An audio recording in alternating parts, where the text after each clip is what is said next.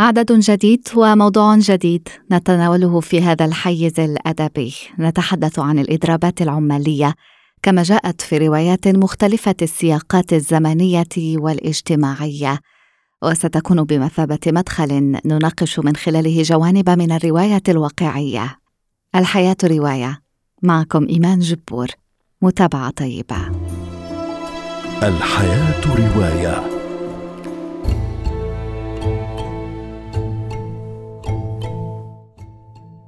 الإضراب عن العمل، سلاح الطبقة الشغيلة في مواجهة الضيم والإجحاف. تتعدد السياقات والنضال واحد. نخوض في الإضرابات العمالية. هذه رواية اجتماعية بامتياز، عريضة ضد القهر والاستغلال الظالم لعمال المناجم. جيرمينال، الرواية 13 من سلسلة لي غوغون ماكار، الصادرة أواخر القرن 19 وتضم 20 مجلداً، رائعة الأديب الفرنسي إيميل زولا، الذي يدخلنا عبر سطورها إلى عالم عمال المناجم ويجعلنا ننغمس في معيشهم وظروفهم الصعبة. بطل جيرمينال إتيان لانتييه يطرد من عمله في السكك الحديدية، فيتجه بعدها إلى العمل في منجم. هناك سيتحالف مع عائلة ماو التي دأبت على الاشتغال في المناجم على مدى أجيال. العمل مرهق والأجر زهيد. إدارة المنجم لا تتردد في الاقتطاع من أجور العمال لأسباب واهية، والسخط يحتدم بين العمال. La crise s'aggrave. Avec toutes ces usines qui ferment, on a de moins en moins besoin de charbon. La direction cherche à réduire les frais, alors elle va rogner sur les salaires et ce sera aux ouvriers de se serrer la ceinture. Depuis 2 mois, la houille s'entasse sur le carreau des fosses. Une bonne grève les arrangerait plutôt. في خضم مناخ التعسف والجوع هذا، ينجح إيتيان في إقناع عمال المنجم بالإضراب. ولو كان الإضراب عاماً لأصبحنا نحن الأسياد منذ أمد بعيد، يقول إيتيان. ثم تبدأ المواجهة بين العمال والإدارة وتمتد لباقي المناجم، ولعله أشهر الإضرابات في الأدب الفرنسي. جانب كبير من تأثير جيرمينال يكمن في موضوعها وواقعيتها، لأنها نتيجة لعمل توثيقي هائل قام به زولا، ما جعل هذه الرواية بشكل خاص بمثابة صفعة قوية وصرخة قهر مدوية في وجه الاستبداد. نقرأ في جيرمينال: عندما لا نكون الأقوى يجب أن نكون الأكثر حكمة. عقوداً بعد جيرمينال، في 30 القرن 20 صدرت رواية الكاتب الأمريكي جون ستاينبيك In Dubious Battle، أو معركة مريبة، تدور أحداثها في نفس الفترة في كاليفورنيا الأمريكية. جيم عامل شاب مسرح ينضم إلى الحزب الشيوعي الأمريكي، وبتوجيه من ماك وهو ناشط متمرس سوف يتعلم كيفية إثارة حركات الإضراب داخل مجموعات العمال الزراعيين. وعندما يقرر أحد ملاك الأراضي تخفيض أجور العمال الموسميين، يدخل جيم وماك على الخط بهدف تنظيم النضال الاجتماعي ضد جور أصحاب الأرض. قلم ستاينبيك واقعي، يصف الأشخاص والأماكن بشكل جاف تقريباً، لا يتعمق في الجوانب النفسية، بل يناقش الأبعاد السياسية والإيديولوجيات، الفكر الشيوعي وفشل النضال الاجتماعي، على خلفية سؤال كبير مفاده: إلى أي مدى يجب أن نذهب للدفاع عن قضية ما؟ جون ستاينبيك شهد على عصره بريشته البديعة، كما فعل قبل ذلك في عناقيد الغضب وفئران ورجال. نقرأ في الرواية: الرجل في الجماعة ليس هو نفسه، هو خلية من خلايا منظومة تختلف عنه كما تختلف خلايا جسدك عنك.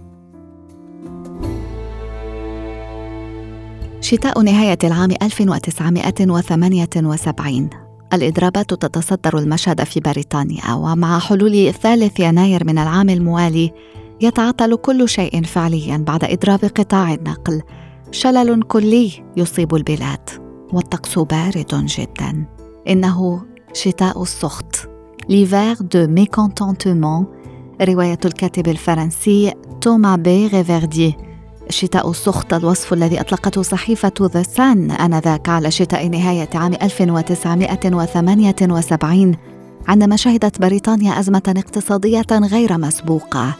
شتاء سخطنا قد حل هي أيضاً العبارة الأولى التي نطق بها ريتشارد الثالث في مسرحية شكسبير التي تحمل نفس الاسم، المسرحية التي تلعب بطولتها الشخصية الرئيسية في هذا المؤلف كانديس طالبة المسرح، على إيقاع عناوين درر موسيقى تلك الحقبة، البيتلز وبينك فلويد وديفيد بوي وغيرهم. يعودنا الكاتب إلى حقبة بداية الثمانينات، تلك التي شهدت صعود مارغريت تاتشر إلى السلطة وأحداثاً أخرى مفصلية غيرت وجه بريطانيا والعالم. نقرأ في الرواية: إنجلترا سيدة عجوز لم تعد لديها القوة للقيام بأي شيء، إنجلترا تنحدر.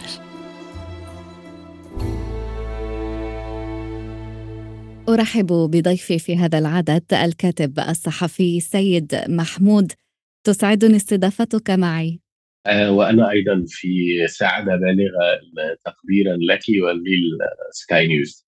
نبدأ إذن مباشرة من بداية الرواية الواقعية. القرن 19 هي الحقبة التي صدرت فيها أولى الروايات التي تطرقت إليها، رواية جيرمينال للأديب الفرنسي إيميل زولا. وزولا من أبرز رواد المذهب الطبيعي في الأدب أو الناتوراليزم، وهو جزء من المدرسة الواقعية.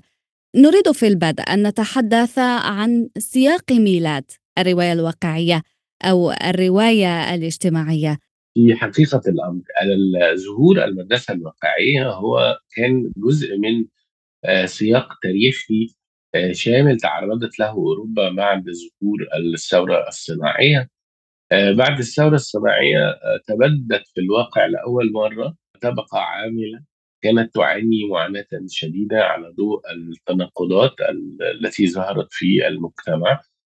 نحن نعلم أن أوروبا ورثت من العصور الوسطى طبقة هي طبقة النبلاء وما يسمى بالبرجوازية أو سكان المدن. مع الثورة الصناعية ظهرت الطبقة العاملة بما تعنيه هذه الكلمة من حمولات تشير إلى المعاناة التي كانت تتحملها هذه الطبقة في سبيل الكد من أجل أن تجد وسيلة للعيش.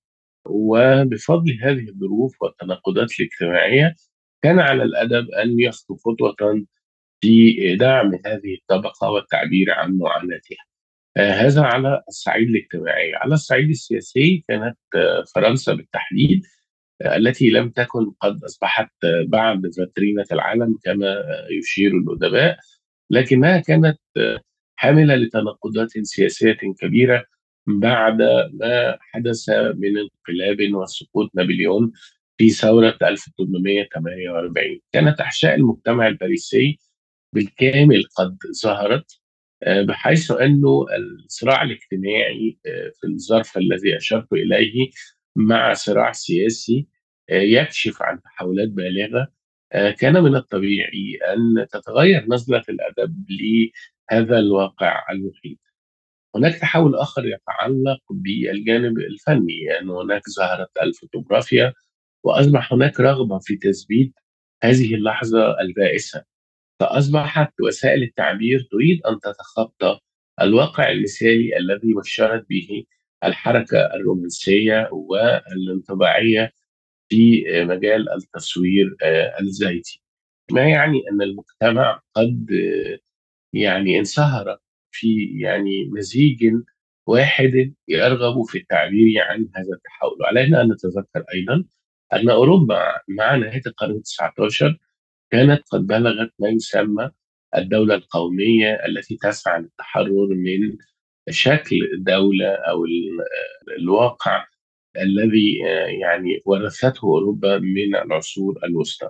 علينا أيضا أن نلاحظ أن الأفكار الكبيرة التي غيرت العالم في أوروبا كانت هي أيضا بنت هذه اللحظة التاريخية، ما نعرفه عن هيجل وعن ماركس كل هذا قد ولد في سياق تال لهذه اللحظة. ومن ثم فإن بالزاك كان يعبر أو يريد في أدبه أن يلحق بهذه اللحظة وأن يعبر عنها التعبير الذي نعرفه، خصوصا أن بلزاك هو نفسه كان يجسد حالة المعاناة ويعطي النموذج الأعلى أو النموذج المثالي للحالة التي نعرفها عن الكاتب البائس أو الكاتب التقليدي، رجل يريد أن يعمل طوال الوقت لينجو من مأزقه الداخلي ومن أزماته الاجتماعية وينشغل انشغالا واضحا بتسجيل معاناته ومعاناة الطبقة التي يعبر عنها.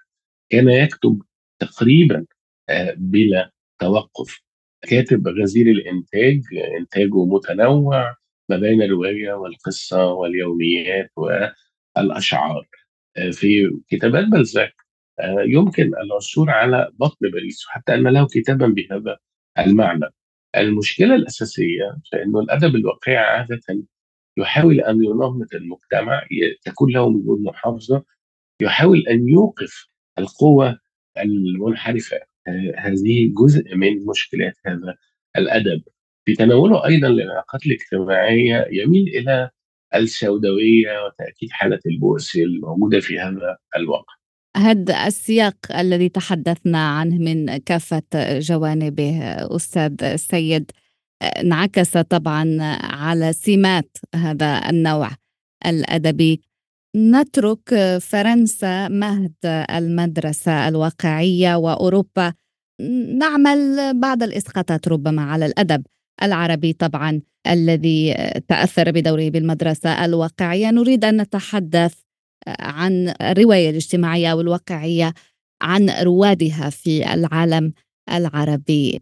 الرواية الواقعية، أنت يعني تعلمين كما يعلم مستمعون أن الأدب العربي لم يكن قد تعرف على جنس الرواية حتى بداية القرن العشرين، عندما ظهرت المدرسة الحديثة في مصر التي كان يمثلها يحيى حقي وأحمد خيري سعيد، ثم الظهور النموذج الأعلى لهذا النوع من الكتابة ممثلا في توفيق الحكيم بكتاباته المتنوعة في المسرحي وفي المقالات والرواية، اللي ظهرت روايته الخالدة عودة الروح، الأمر الذي شجع يعني أسماء أخرى منها طبعا نجيب محفوظ أن يتقدم لكتابة هذه الرواية. نجيب محفوظ نفسه عندما يتحدث عن بداياته وتأثيراته وما تأثر به من أدب يشير إلى أعمال بلزاك وإلى مارسيل بروست في البحث عن الزمن المفقود، لكن نجيب محفوظ نفسه لديه محطة مهمة جدا في حياته في بدايته الأولى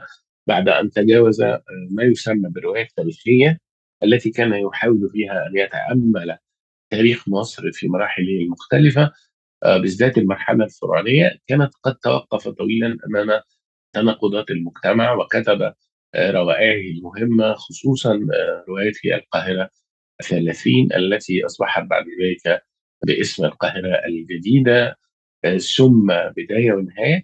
العملين يعني يمكن اعتبارهما من أهم علامات الرواية الواقعية في تجربة نجيب محفوظ، خصوصا أن الأول في إشارته إلى القاهرة 30 والثاني في بداية ونهاية عمل يؤرخ إلى لحظة الأزمة الاقتصادية الكبيرة التي دمرت المجتمع في نهاية العام 1929 بداية العام 30. وفي بداية ونهاية هو يتحدث وكما أيضا في خان الخليلي يشير إلى التحولات أو الأثمان التي تدفعها الطبقة الوسطى المصرية في سياق من التحولات الاجتماعية التي كانت تمر بها المجتمعات العربية في فترة ما بين الحربين، ويظهر انعكاس هذه الأمور على الطبقة الوسطى التي تنتقل من مكان إلى مكان، التي مع فقدان الأب وموته تتحول إلى المعاناة بعد أن كانت تعيش نوعا من الاستقرار. بفضل هذه المعاناة تضطر الفتاة إلى أن تصبح فتاة ليل، ويضطر الأبناء لممارسة أنواع مختلفة من التحولات. هناك ابن ينحرف ويصبح بلطجيا، وحتى الأبناء المتعلمين يعانون من هذه التحولات. أيضا في خان الخليلي يمكن أن نلمح جانبا اجتماعيا مهما من أثار التحول الذي يرفع بطبقة من الانتقال من حي راق إلى حي شعبي وتلمس معاناة هذه الطبقة. بعد نجيب محفوظ، وبعد طبعا نجيب محفوظ وصل واستمر وتأكد ككاتب كبير، ظهر جيل آخر من الكتاب هم كتاب الخمسينيات والستينيات. الكتاب الخمسينات والستينيات كانوا أبناء التحول الكبير على صعيد الأيديولوجيا وعلى صعيد التكوينات الاجتماعية والثقافية. على صعيد الأيديولوجيا كان هناك صعود كبير للفكر اليساري الماركسي الذي يحاول تغيير العالم من خلال تنظيم الطبقة العاملة وتثويرها وتنمير وعيها. من جانب كان معظم هؤلاء الكتاب أبناء طبقات وسطى مراها المتعددة، البعض ينتمي إلى طبقة وسطى عليا والبعض الآخر ينتمي إلى طبقات متوسطة، وهذه الطبقة تريد دائما أن تعبر عن نفسها وكانت تفكر كثيرا في تنظيم وتثوير الطبقة العاملة كما أشرت. إلى جانب هذه الأسماء أو هذه التوجهات توجه آخر مرتبط بالتحولات في المشهد النقدي، ونما النقد الواقعي بعد جيل طه حسين والعقاد وغيره من الأسماء. ظهر جيل يمثله لويس عوض ومحمود أمين العالم ولطيف الزيات ومحمد منظور بطبيعة الحال، وكل هؤلاء كانوا أبناء هذا التحول الذي يحاول أن يدافع عن الطبقات العاملة ويشير إلى ما يشهده المجتمع من التناقضات. الحالة المصرية امتدت إلى خارجها بحكم الطبيعة المركزية للدولة المصرية ويعني دورها في هذه الفترة، وتمت إشاعة هذا الخطاب على نحو واضح. ونحن عندما ننظر مثلا إلى أعمال حنا مينا في سوريا سنجد أنها تنطق بهذه المسائل التي تشير إلى البؤس وإلى الفقر وإلى التهميش. تواصلت هذه الحالة أيضا مع كتاب الستينيات، وأصبح في مصر ربما في العالم العربي أيضا إشارات إلى ما يسمى بأدب المهمشين الذي استولى استيلاء كاملا على اللحظة. لكن علينا أن ننتبه إلى أنه حدثت تحولات في مفهوم الواقعية نفسه ومفهوم الالتزام الأدبي. كان كاتب الذي ينتمي إلى الخمسينيات كاتباً أيديولوجياً لديه شعور بأنه من الضروري أن يعبر عن البؤس وعن الفقر، حتى لو كان هذا التعبير تعبيراً يعني شعاراتياً أو ليس فنياً بالقدر الكافي. وهناك معركة شهيرة جداً بين طه حسين وبين محمود أمين العالم وعظيم أنيس حول كتاب شهير اسمه ثقافة المصرية، صوت يعبر عن الالتزام بالمعنى الاجتماعي المؤدلج القوي، وصوت آخر يدافع عن الأدب باعتباره مجالا لممارسة الحرية.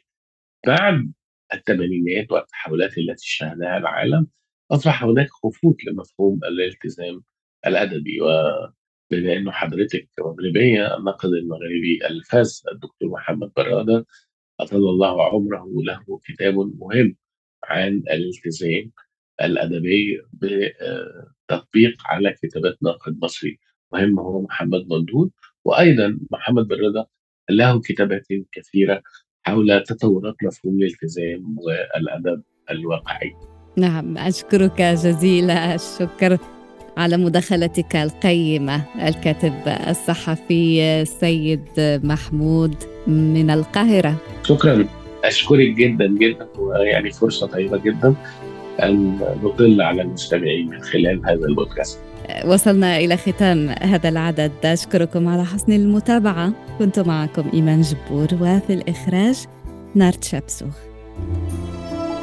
الحياة رواية.